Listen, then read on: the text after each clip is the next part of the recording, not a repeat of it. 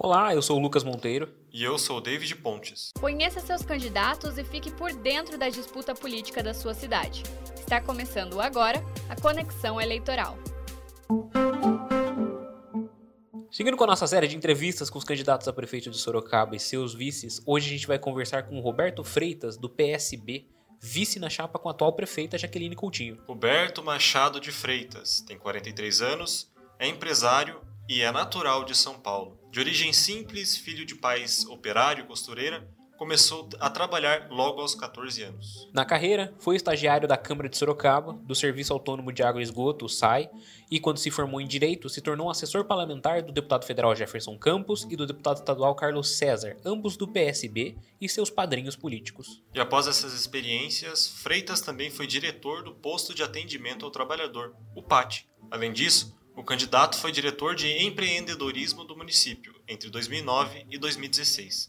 Responsável de 2012 a 2017 pelos projetos de empreendedorismo do município, o que levou a Prefeitura de Sorocaba a ganhar por três vezes consecutivas o prêmio Sebrae Prefeito Empreendedor na categoria Melhor Projeto e Inovação. Em 2017, ele assumiu a Secretaria de Desenvolvimento Econômico, Trabalho e Turismo da cidade e o Parque Tecnológico de Sorocaba, durante os primeiros meses do governo Crespo. Deixou a Secretaria de Desenvolvimento Econômico após Jaqueline Coutinho assumir, mas manteve seu cargo no Parque Tecnológico até junho deste ano. O candidato também integrou e foi porta-voz do Comitê de Enfrentamento ao Coronavírus na cidade. Essa é a primeira vez que Freitas tenta um cargo eletivo. Lembrando que, para garantir a igualdade entre todos os candidatos e de acordo com a lei eleitoral, todos eles terão o mesmo tempo de programa, que é de uma hora ao todo. A entrevista, depois de gravada, passará por um processo de edição, sem prejuízos ao candidato, e ficando com um tempo máximo de 40 minutos de entrevista, sendo justo com todos. As perguntas que compõem a nossa entrevista são formuladas por nós, da Ponta MP3, com perguntas que são padrão a todos os candidatos e perguntas baseadas no plano de governo que cada chapa registrou no Tribunal Superior Eleitoral. E caso algum candidato se sinta prejudicado no nosso programa, os áudios sem edição estarão à disposição de suas equipes. Feitas essas explicações, eu quero começar perguntando para o senhor quem é o senhor dentro e fora da política.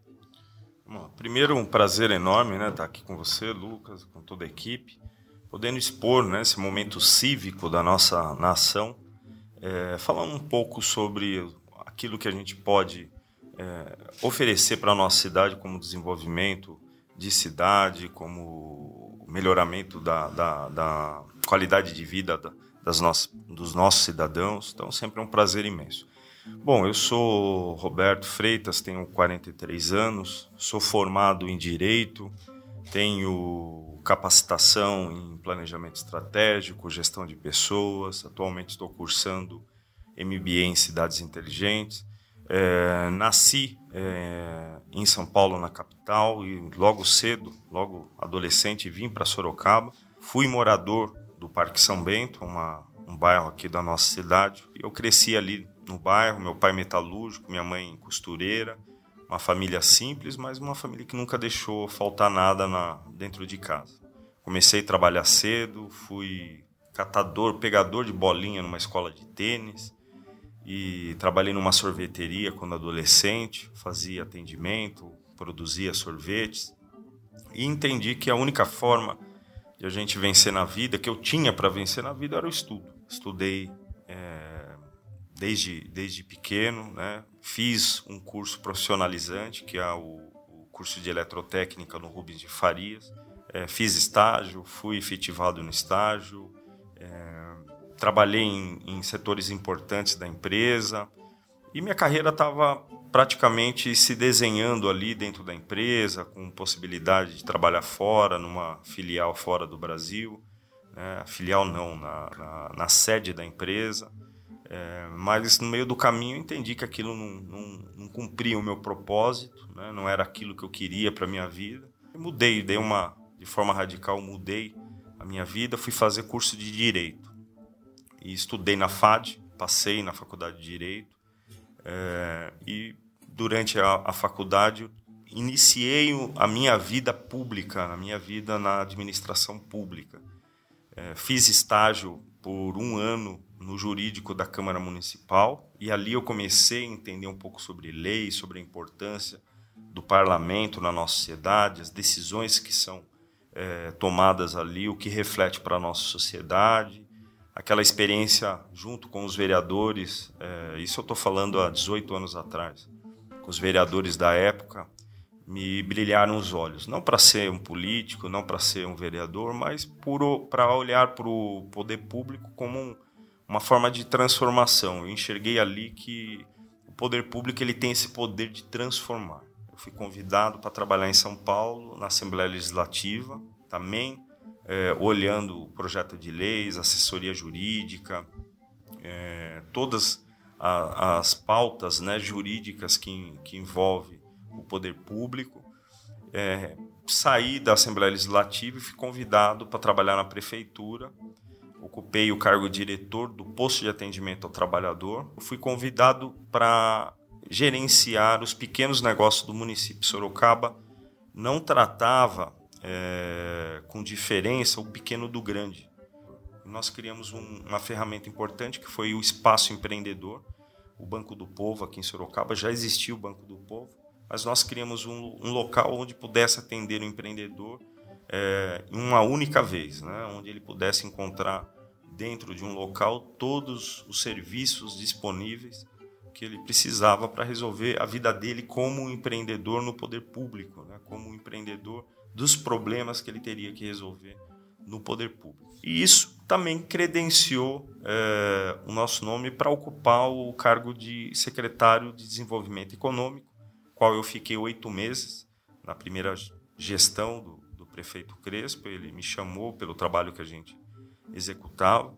É, e, e, foi um, uma experiência também muito grande, porque aí eu, eu, já tinha uma experiência muito forte com as pequenas empresas, com capacitação, né, com cursos é, de capacitação profissional na Unitem também. E agora a gente estava olhando uma cidade como um todo para atração de investimento para Sorocaba. Foram oito meses intensos. É, nós colocamos, reestruturamos a secretaria para recebimento de empresas, comitivas internacionais. É, e nesse período nós atraímos quatro empresas aqui para a cidade, geração de mais de 1.200 empregos, é, um investimento de quase um bilhão dessas empresas aqui na nossa cidade, gerando um, um, uma economia importante naquele momento que o Brasil passava por um momento, passa ainda, mas naquele momento especial passava um momento ainda de retomada da economia. E com todos os acontecimentos que a prefeitura é, teve, eu fui para o Parque Tecnológico com outro desafio. E aí um desafio diferente de tocar um, um instrumento que até então era conhecido como um grande elefante branco aqui na cidade, muito cobrado pelo poder público. E nós fomos com uma missão de reestruturar o Parque Tecnológico. Eu assumi o Parque Tecnológico com 17 startups é, participando de um processo de aceleração. Isso de 2012 a 2019 passaram 73 pequenas empresas pelo parque. Estamos falando aqui de sete anos de existência do Parque Tecnológico. Em três anos nós aceleramos 346 startups, novas ideias. Nós criamos um programa chamado Bideboss, atendemos mais de 5 mil alunos nas universidades, levando o conceito da inovação, do empreendedorismo inovador, da tecnologia, da importância disso. O parque, na nossa visão, ele é um grande farol do conhecimento aqui da nossa população e a gente utilizou aquela ferramenta para criar eixos importantes de trabalho como Indústria 4.0, levamos diversos cursos, palestras importantes, discussões, levando as empresas da nossa cidade. Tem um indicador é muito importante, que ela fala que nos próximos 10 anos, 40%, Lucas, é, das empresas não existirão mais. Então, um período curto, 10 anos, com um índice muito grande de decadência das empresas não inovadoras. Nós iniciamos dentro do parque um projeto da educação do futuro. Como eu comentei lá atrás, quando eu trabalhava numa sorveteria, eu parei para pensar um dia, eu falei, cara, eu não vou conseguir alcançar os meus objetivos se eu ficar aqui atrás do balcão o resto da minha vida. A não ser que eu seja dono dessa sorveteria. Então tenho que construir meu futuro. E a educação é o caminho para isso. Não tem outra forma de a gente colocar o nosso país, colocar o nosso estado e o nosso município num outro patamar se não houver investimento em educação. E aí eu não quero só entrar no processo da educação formal, a educação do primeiro grau, segundo, da faculdade. Isso é básico já para todos nós, né? é importante você estudar. Mas uma educação do, da inteligência emocional que faz muita diferença. É, é o comportamento, é a atitude. As pessoas precisam conhecer um pouco mais sobre é, desenvolvimento pessoal, até, até onde a gente consegue chegar com os nossos sonhos, até onde a gente consegue alcançar os nossos objetivos com aquilo que a gente faz no dia a dia. Se você não tiver princípios muito fortes dentro, dentro de você, dificilmente você vai conseguir alcançar os seus objetivos. Tudo isso a gente conseguiu colocar dentro do Parque Tecnológico nesse processo da educação do futuro. A gente criou ali no parque um conceito da economia criativa, que foi a Escola da Economia Criativa, que fala sobre negócios inovadores, de você pensar diferente, de pode ser qualquer tipo de atividade, você transformar algo que não tem valor em algo que tem valor. Né? Você pegar, por exemplo, um arroz que, que tem um preço tabelado no mercado, agora é, é um commodity altíssimo de valor, né? O arroz está muito caro hoje. Mas você pegar um prato de arroz que praticamente não vale muito e você transformar isso num prato que vale muito que, que faz um arroz simples, uma carne, se transformar num prato de, de altíssimo valor? É a criatividade, é o conhecimento. Então a economia criativa ela entra muito nisso. Né? E a gente investiu lá no parque. Criamos uma escola de economia criativa para atender empreendedores. Criamos um laboratório chamado FabLab, é um laboratório do futuro, faça você mesmo, para você prototipar aquilo que você imaginar, impressoras 3D e outras ferramentas do futuro tudo isso, Lucas, a gente, a gente desenvolveu no parque e atendeu um número muito grande de pessoas, mas agora a gente quer trazer para Sorocaba. A gente quer trazer para apresentar para a população todos esses conceitos que já foram testados lá.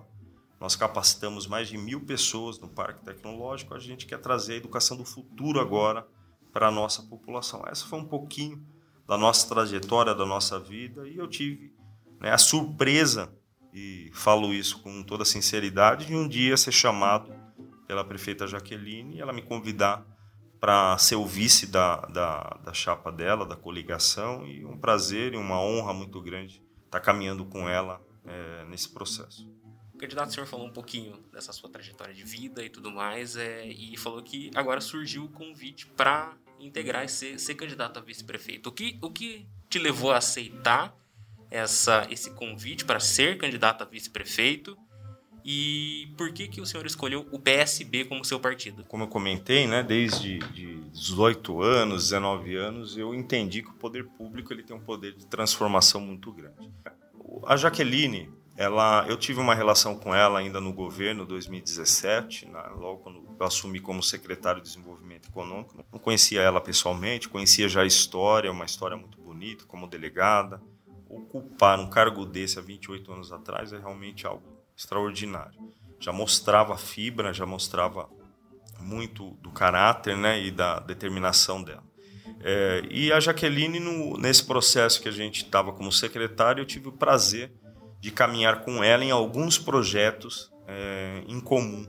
E eu vi nela uma, uma característica que me conectou com ela, porque eu gosto muito da, do planejamento e de gestão. Eu acho que a gente não consegue é, desenvolver nada se você não antes sentar, é, analisar, ver ponto por ponto, colocar isso num papel, planejar de forma adequada, enxergar quais são as possibilidades e ouvir ali na, na vice-prefeita, né, que até então conhecia só de longe, uma capacidade muito grande de gestão, de planejamento e de é, execução.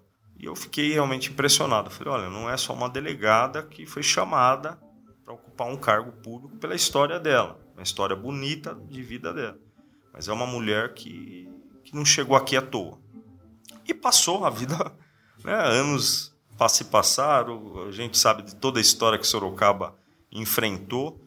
E quando ela assumiu como prefeita, eu me coloquei à disposição, coloquei meu cargo à disposição, até porque não teria outra é, atitude minha não ser essa, né? Ela me chamou e falou, Roberto, eu gosto da sua forma que, da forma que você atua, da forma que você trata as pessoas, da forma que você presta conta do seu serviço. Eu acho que o projeto, tendo que o projeto que você está executando no parque está dando uma visibilidade que o parque nunca teve, e eu queria convidar você para continuar no governo. E eu aceitei continuar com ela, porque é, eu entendia que ali a gente ia ter uma sinergia muito boa. A minha relação com ela se estreitou muito e, e depois, quando a gente enfrentou, iniciou um processo de enfrentamento da crise do coronavírus em março, ela foi até o parque e me convidou para que eu me afastasse um pouco do parque e, me, e ajudasse ela nesse processo de gestão de crise que a cidade estava passando, o mundo estava passando, e a cidade de Sorocaba não ficou é, fora desse contexto mundial. Né? E eu fui para o sexto andar, ficamos lá quatro meses trabalhando é, insanamente, né? Chegava lá muito cedo e embora muito tarde da noite, porque realmente eram muitas decisões importantes que nós precisávamos tomar naquele momento. Esse período fez uma aproximação ainda maior, né? Porque eu estava do lado dela, participando de praticamente todas as reuniões de, de, de gerenciamento de crise, é, gerenciando todos os projetos é, desse momento é, e conversando com ela praticamente toda hora. E eu acho que isso foi também um fator determinante para que ela olhasse para nós e, e visse né, uma possibilidade de a gente caminhar junto, até porque cinco meses atrás não tinha nada certo quando ela convidou. E um tempo atrás eu recebi a visita do ex-governador Márcio França no Parque Tecnológico.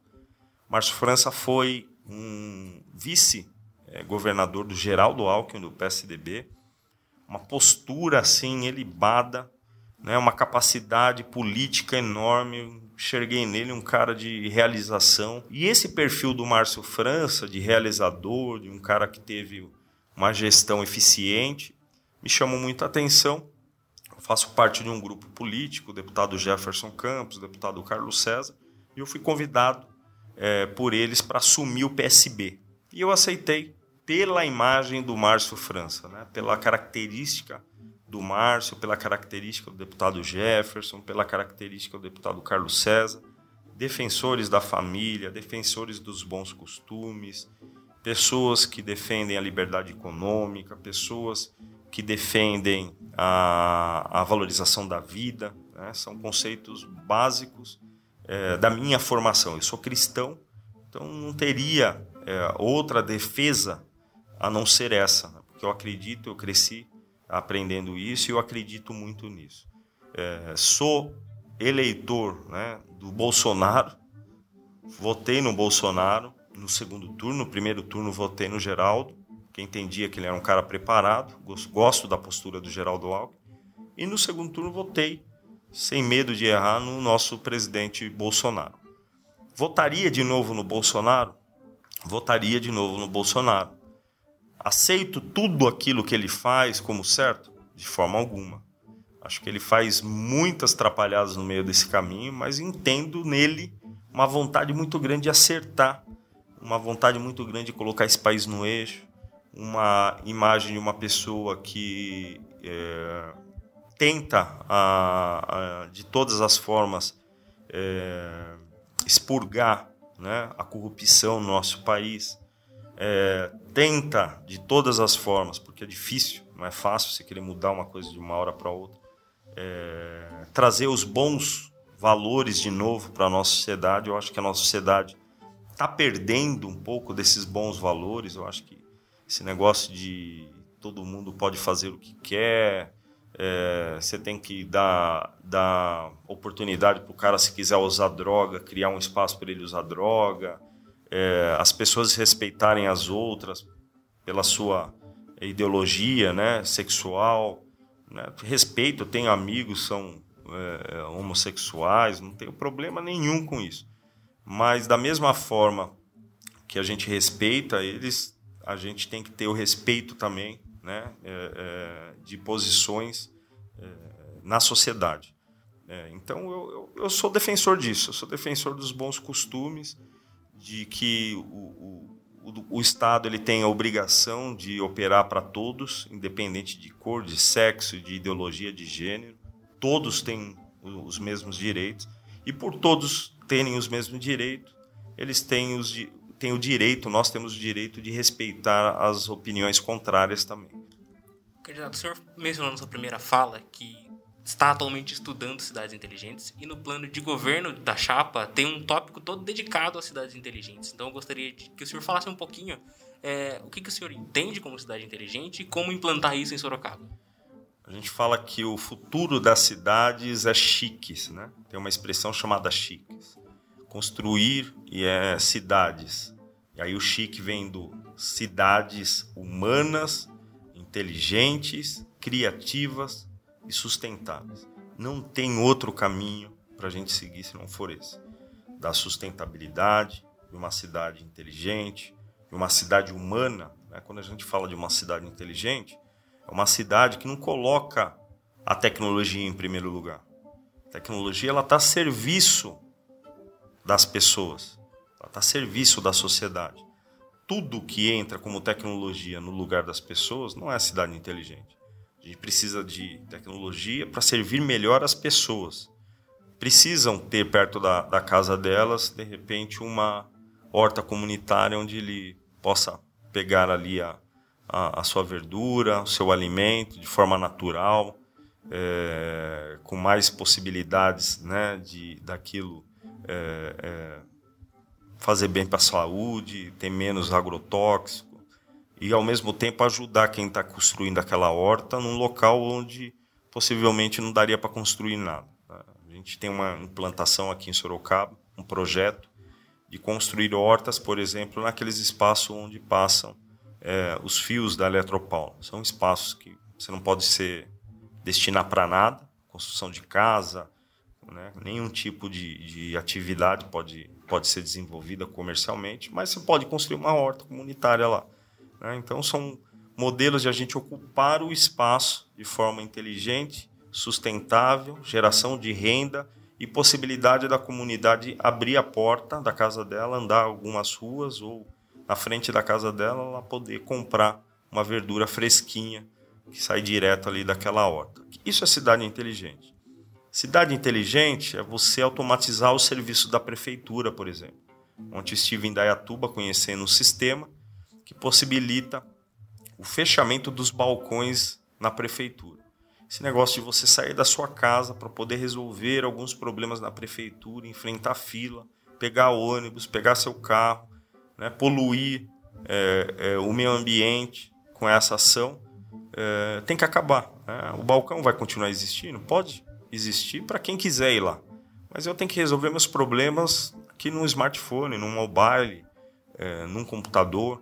Né? Eu posso ter essa possibilidade. Um dos projetos é esse, e a gente digitalizar, criar serviço público 4.0 para que a população, qualquer tipo de serviço da prefeitura, ela possa realizar por meio do celular ou por meio de um, de um computador. Nós temos já um aplicativo chamado Sorocaba Inteligente, praticamente pronto para entrar em operação. Não lançamos isso porque é, estamos em período eleitoral, né? mas ele está praticamente 100% concluído.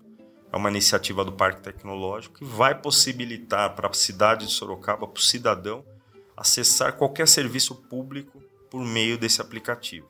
É um aplicativo que a pessoa pode apertar um botão e pode acionar a polícia de forma rápida, né? um bombeiro de forma rápida, é um aplicativo onde você pode encontrar um endereço de qualquer prédio municipal. Quero saber como que eu chego numa escola. Você vai entrar na internet, entra no Google, entra na página da prefeitura, você não acha, né? E você fica ali, por mais que esteja tudo nas nossas mãos, ainda os caminhos às vezes são complicados para você chegar. Nesse aplicativo vai ter uma área exclusiva, todos os serviços. Puxa vida, tem um serviço aqui, Zona Azul eu acesso diretamente, não preciso entrar no site da Urbis, por exemplo, para baixar esse, essa facilidade né, de você poder utilizar a Zona Azul por meio do celular. São modelos inteligentes a favor da, da população. Segurança pública é uma, uma, uma resposta muito rápida disso, de, de uma prestação de tecnologia servir muito bem a população. Na área de saúde, a gente vai aplicar aqui na saúde agendamento por smartphone, vai ajudar o cidadão.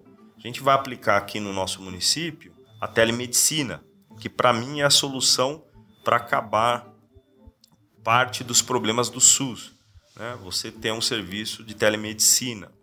A pandemia autorizou é, os médicos a fazerem esse atendimento e eu não acho que a tendência é a gente retroceder. A tendência é que as entidades que regulamentam a medicina no país venham avançar nesse sentido. E avançando nesse sentido, Sorocaba tem que estar preparado para isso. Então, cidade inteligente, o conceito dela é servir as pessoas. A gente precisa disso aqui na nossa cidade mais do que nunca em todas as áreas. E a nossa proposta é chamar as universidades, a gente chamar a iniciativa privada, tem grandes empresas de tecnologia e inovação na nossa cidade, instalação de Fab Labs na cidade. A gente quer criar quatro Fab Labs na cidade. Tá? Então, são projetos que a gente julga importante. É, eu quero perguntar para você como é que está sendo fazer uma campanha nesse cenário de pandemia, onde não dá para ter tanto corpo a corpo, a campanha inevitavelmente fica um pouco mais, mais virtual. E quais são as principais medidas que são conversadas entre candidata e vice para o pós-pandemia para a cidade? Nosso, nossa cidade ela tem que pensar muito no programa. Você deu uma, você deu uma frase que é a frase da campanha, se eu pudesse ser um marqueteiro. O que a gente vai fazer pós-pandemia? Eu comentei que eu gosto de planejamento e eu não faço planejamento a longo prazo. Né? Eu enxergo a longo prazo, mas eu crio planejamento a curto prazo. E hoje, com o cenário que a gente vive, não dá para se criar um planejamento a longuíssimo prazo. Né? A gente tem que pensar em prazos curtos. De repente, eu, por exemplo, na minha agenda pessoal, meu planejamento pessoal, eu crio agenda de três dias. Eu não crio agenda de mais de três dias. Né? O que, que eu vou fazer daqui três dias? Eu já tenho programado o que eu vou fazer. Então, amanhã eu vou enxergar o que eu vou fazer daqui três dias depois. Antigamente, você criava um planejamento de duas semanas e você ia. Eu gosto de planejamento curto hoje, porque o cenário é incerto. Essa eleição é uma eleição totalmente diferenciada. Eu já participei de diversas eleições. Possivelmente essa é a décima segunda. Cada dois anos eu participo de uma eleição, trabalhando, ajudando, participando. Como eu comentei, eu sempre gostei desse, desse momento. E esse é um momento difícil, né? Primeiro que as pessoas não estão muito interessadas em eleição. É, a gente passou, está passando por um momento crítico, o pior depois da Segunda Guerra Mundial, é, onde a gente vê um certo descrédito, principalmente da população, com os seus governantes. E aí, em âmbito municipal, âmbito nacional, estadual, o que a gente está fazendo é, é conversar. É, esse é um momento de proposta, de conversa, de se aproximar, de falar a diferença do nosso da nossa forma de agir, daquilo que a gente pretende para a cidade. O distanciamento tem que ser respeitado, ficar com máscara. Eu caminho o dia inteiro entregando, entrando no estabelecimento comercial, batendo papo, principalmente com empreendedores, com a população. E você ficar o dia inteiro com máscara, subindo rua, descendo rua, indo para feira, saindo da feira, entrando. Ó, você chega no final do dia duas vezes mais cansado, né? Você não pode. Chega uma hora que você vai dar a mão, não pode, a pessoa vem com a mão, aí você não pode negar o aperto de mão também. Às vezes você, a pessoa vai dar um toquinho, você vai com a mão, enfim, é uma, uma bagunça é, de comportamento que a gente não está acostumado, mas é o, a gente tem que aprender a conviver com aquilo que, que aparece na nossa frente. Isso é uma, uma um conceito de adaptação que a gente precisa ter e a gente está se adaptando. Está passando pela TV e eu acho que está passando muito mais pela rede social é aqueles que souberem se comunicar com seu público de forma correta, com certeza vai levar essa eleição. Agora, muito claro que cada um tem sua história e história não se apaga, né? História você carrega. E o que as pessoas estão vendo é exatamente isso, a história de cada um. Não vejo que é um momento de grandes mudanças, porque o momento não exige grandes mudanças. Time, né, que está produzindo, que está no jogo, que está fazendo o seu trabalho, eu acho que merece, nesse momento, mais do que nunca, é, continuar e mostrar é, todo o trabalho e toda a competência é, que tem se proposto, né? tem prometido e tem apresentado. A gente vem de um cenário já de crise econômica e desemprego batendo recordes desde 2014, mais ou menos. É, foi uma situação muito mais agravada agora pela pandemia. Quais são as principais propostas da chapa para estimular a geração de emprego e renda a partir do ano que vem? Nós temos um programa muito, muito, muito forte chamado Programa de Aquecimento da Economia Local. Vem muito daquela frase, né? O que a gente vai fazer nesse período pós-pandemia? Mais emprego, mais geração de renda, mais empreendedorismo, essa é a nossa proposta. Ele é baseado em três eixos de atuação. O primeiro é a criação de um grupo de apoio às grandes empresas.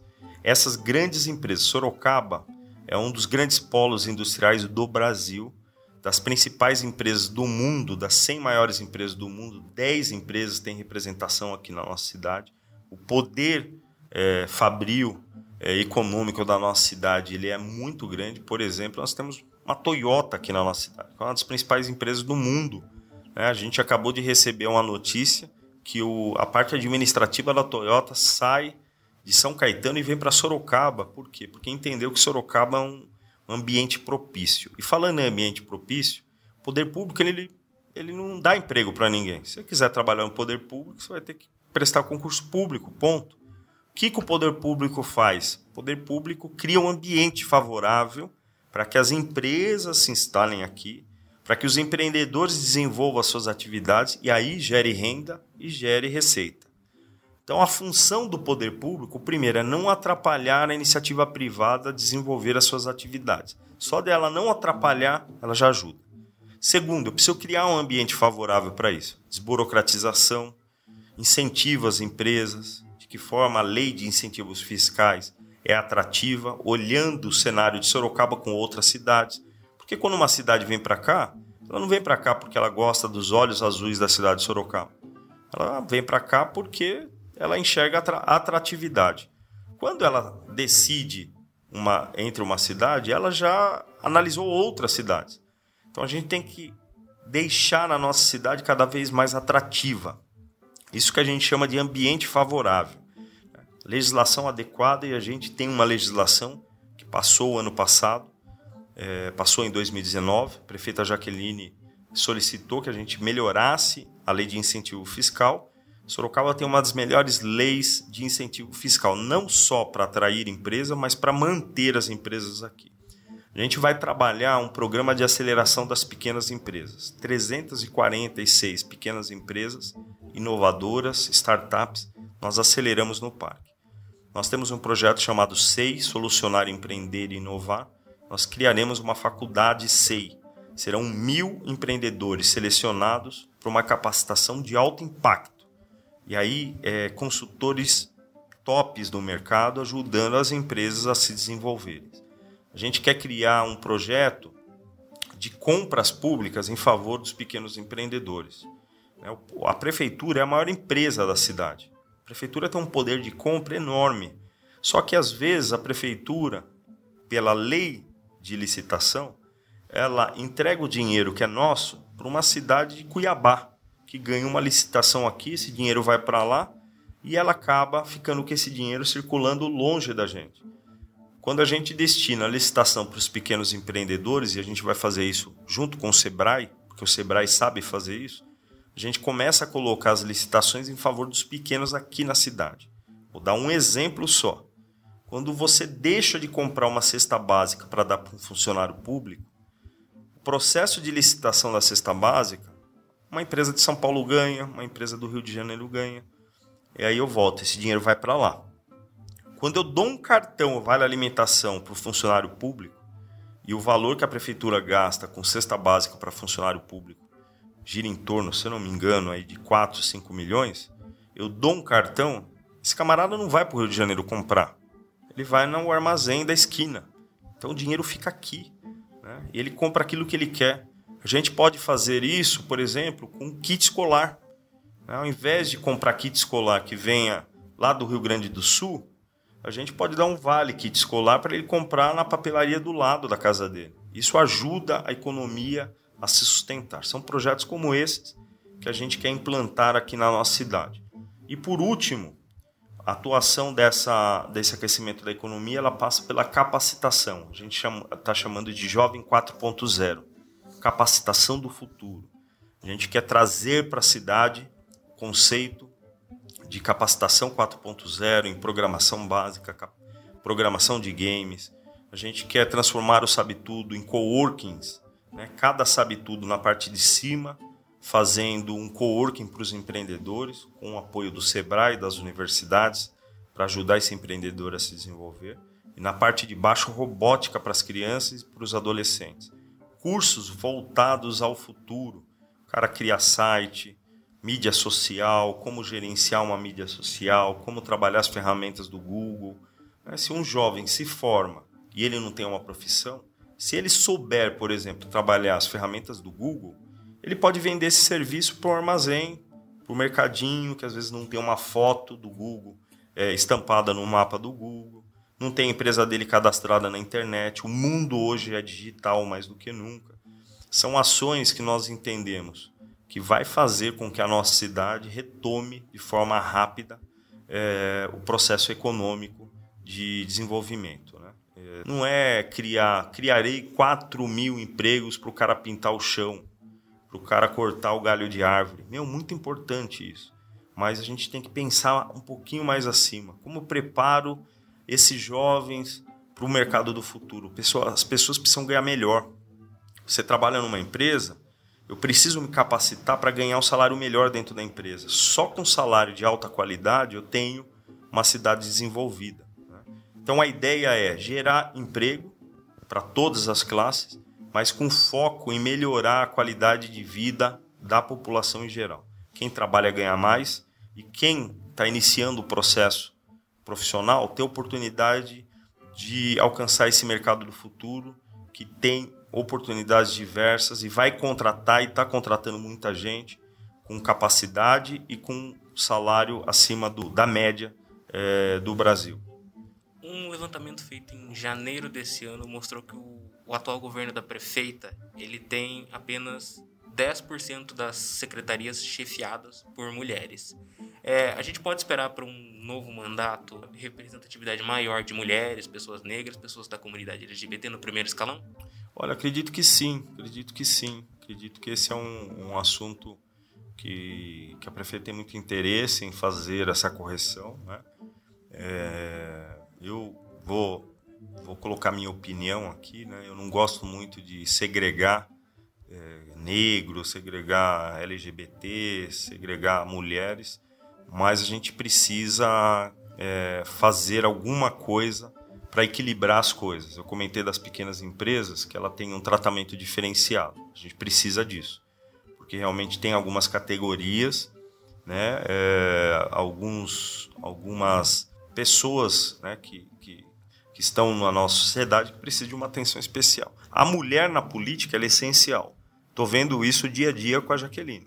Né? O homem tem uma visão, às vezes, até limitada. A gente tem duas caixinhas na cabeça que, quando uma caixinha está aberta, a outra está fechada. Mulher tem 20 caixinhas abrindo e fechando ao mesmo tempo. O poder de decisão delas é muito mais rápido que o nosso. O poder de, de sensibilidade delas é muito maior. Então, a participação da mulher ela é muito importante na política. A participação grupos de LGBT eles precisam ocupar os seus espaços. Tem que acabar com esse negócio que é, meu, isso é um crime, essa discriminação. É, as pessoas têm que ser presas só de pensar em alguma coisa, discriminar pessoas porque são negras, porque são gays, porque são lésbicas. Assim, a minha visão de mundo, como eu enxergo é, que as pessoas para mim não tem diferença nenhuma para as demais, né? Às vezes a gente tem uma visão de mundo é, distorcida, que acha que gente, não existe é, é, diferenciação, mas existe. Quando a gente vê algumas coisas na TV, a gente fica revoltado. E voltando aqui na sua pergunta, eu não tenho dúvida nenhuma que a prefeita Jaqueline vai é, fazer um governo muito equilibrado com tudo isso daí.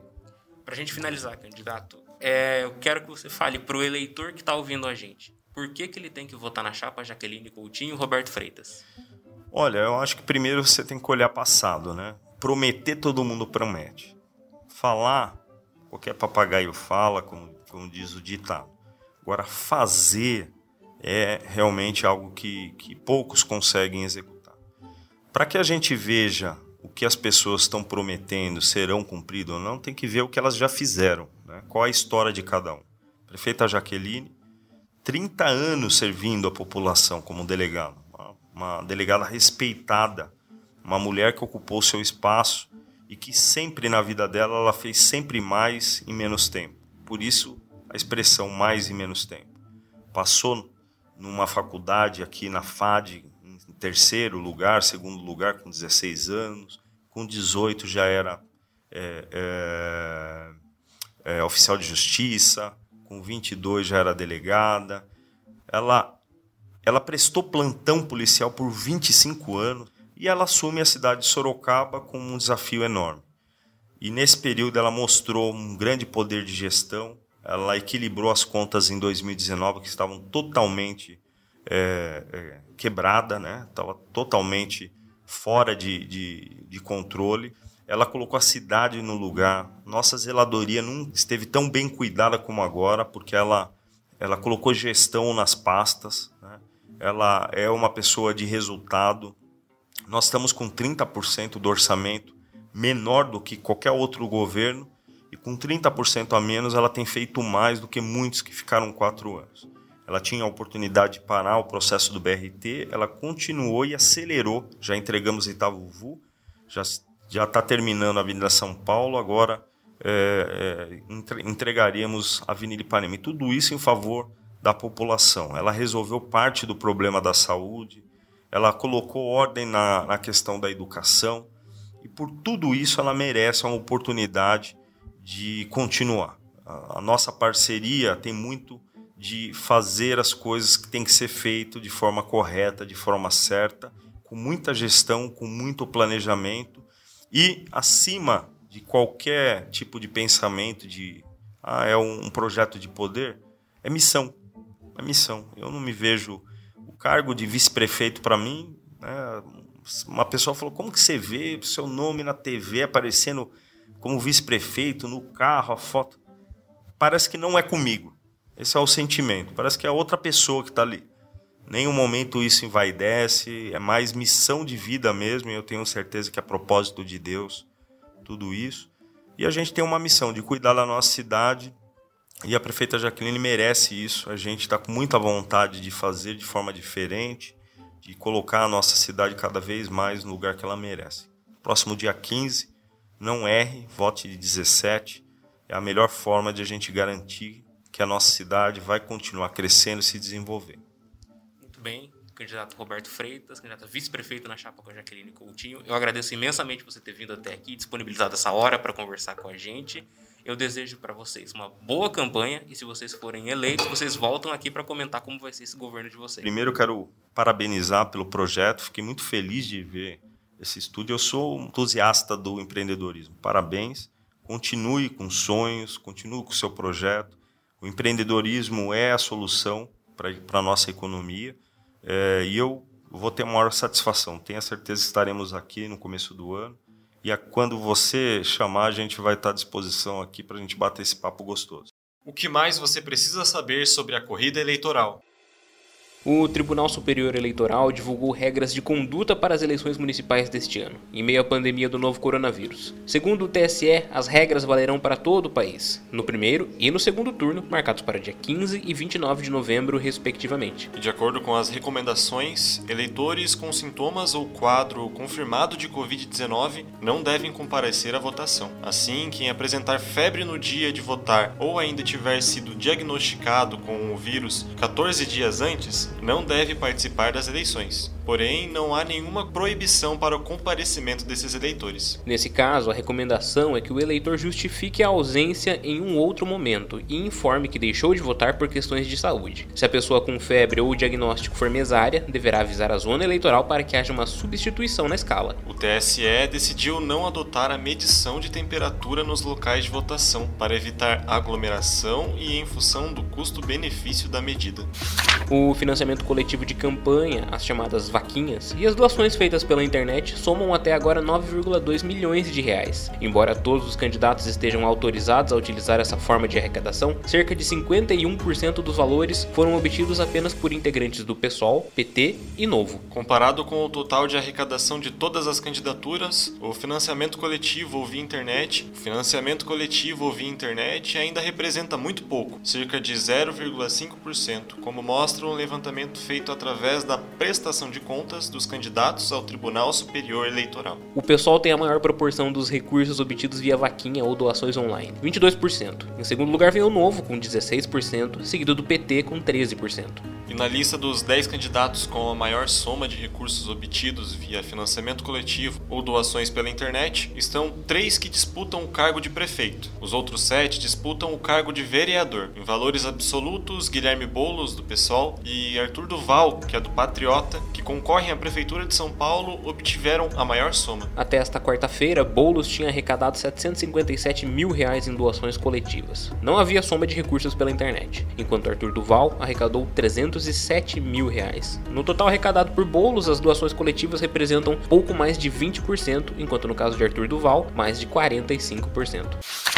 O eleitorado de quase 40% das cidades do país diminuiu desde as últimas eleições municipais, realizadas em 2016. Segundo dados do Tribunal Superior Eleitoral, o número de eleitores encolheu em 2.190 cidades do país, incluindo cinco capitais. Quatro municípios, o número se manteve o mesmo. Já nos outros 3.374, houve aumento no eleitorado. Já o número de cidades com 200 mil eleitores ou mais e que por isso podem ter segundo turno nas eleições passou de 92 em 2016 para 95 neste ano. As novatas de 2020 são Petrolina e Paulista, em Pernambuco, e Ribeirão das Neves, em Minas Gerais. A única capital do país que não atingiu a marca de 200 mil eleitores e que por isso não terá segundo turno é Palmas, em Tocantins. No geral, neste ano, 147,9 milhões de eleitores poderão votar nas eleições municipais, um aumento de 2,7% em relação às eleições de 2016. O número não considera eleitores de Fernando de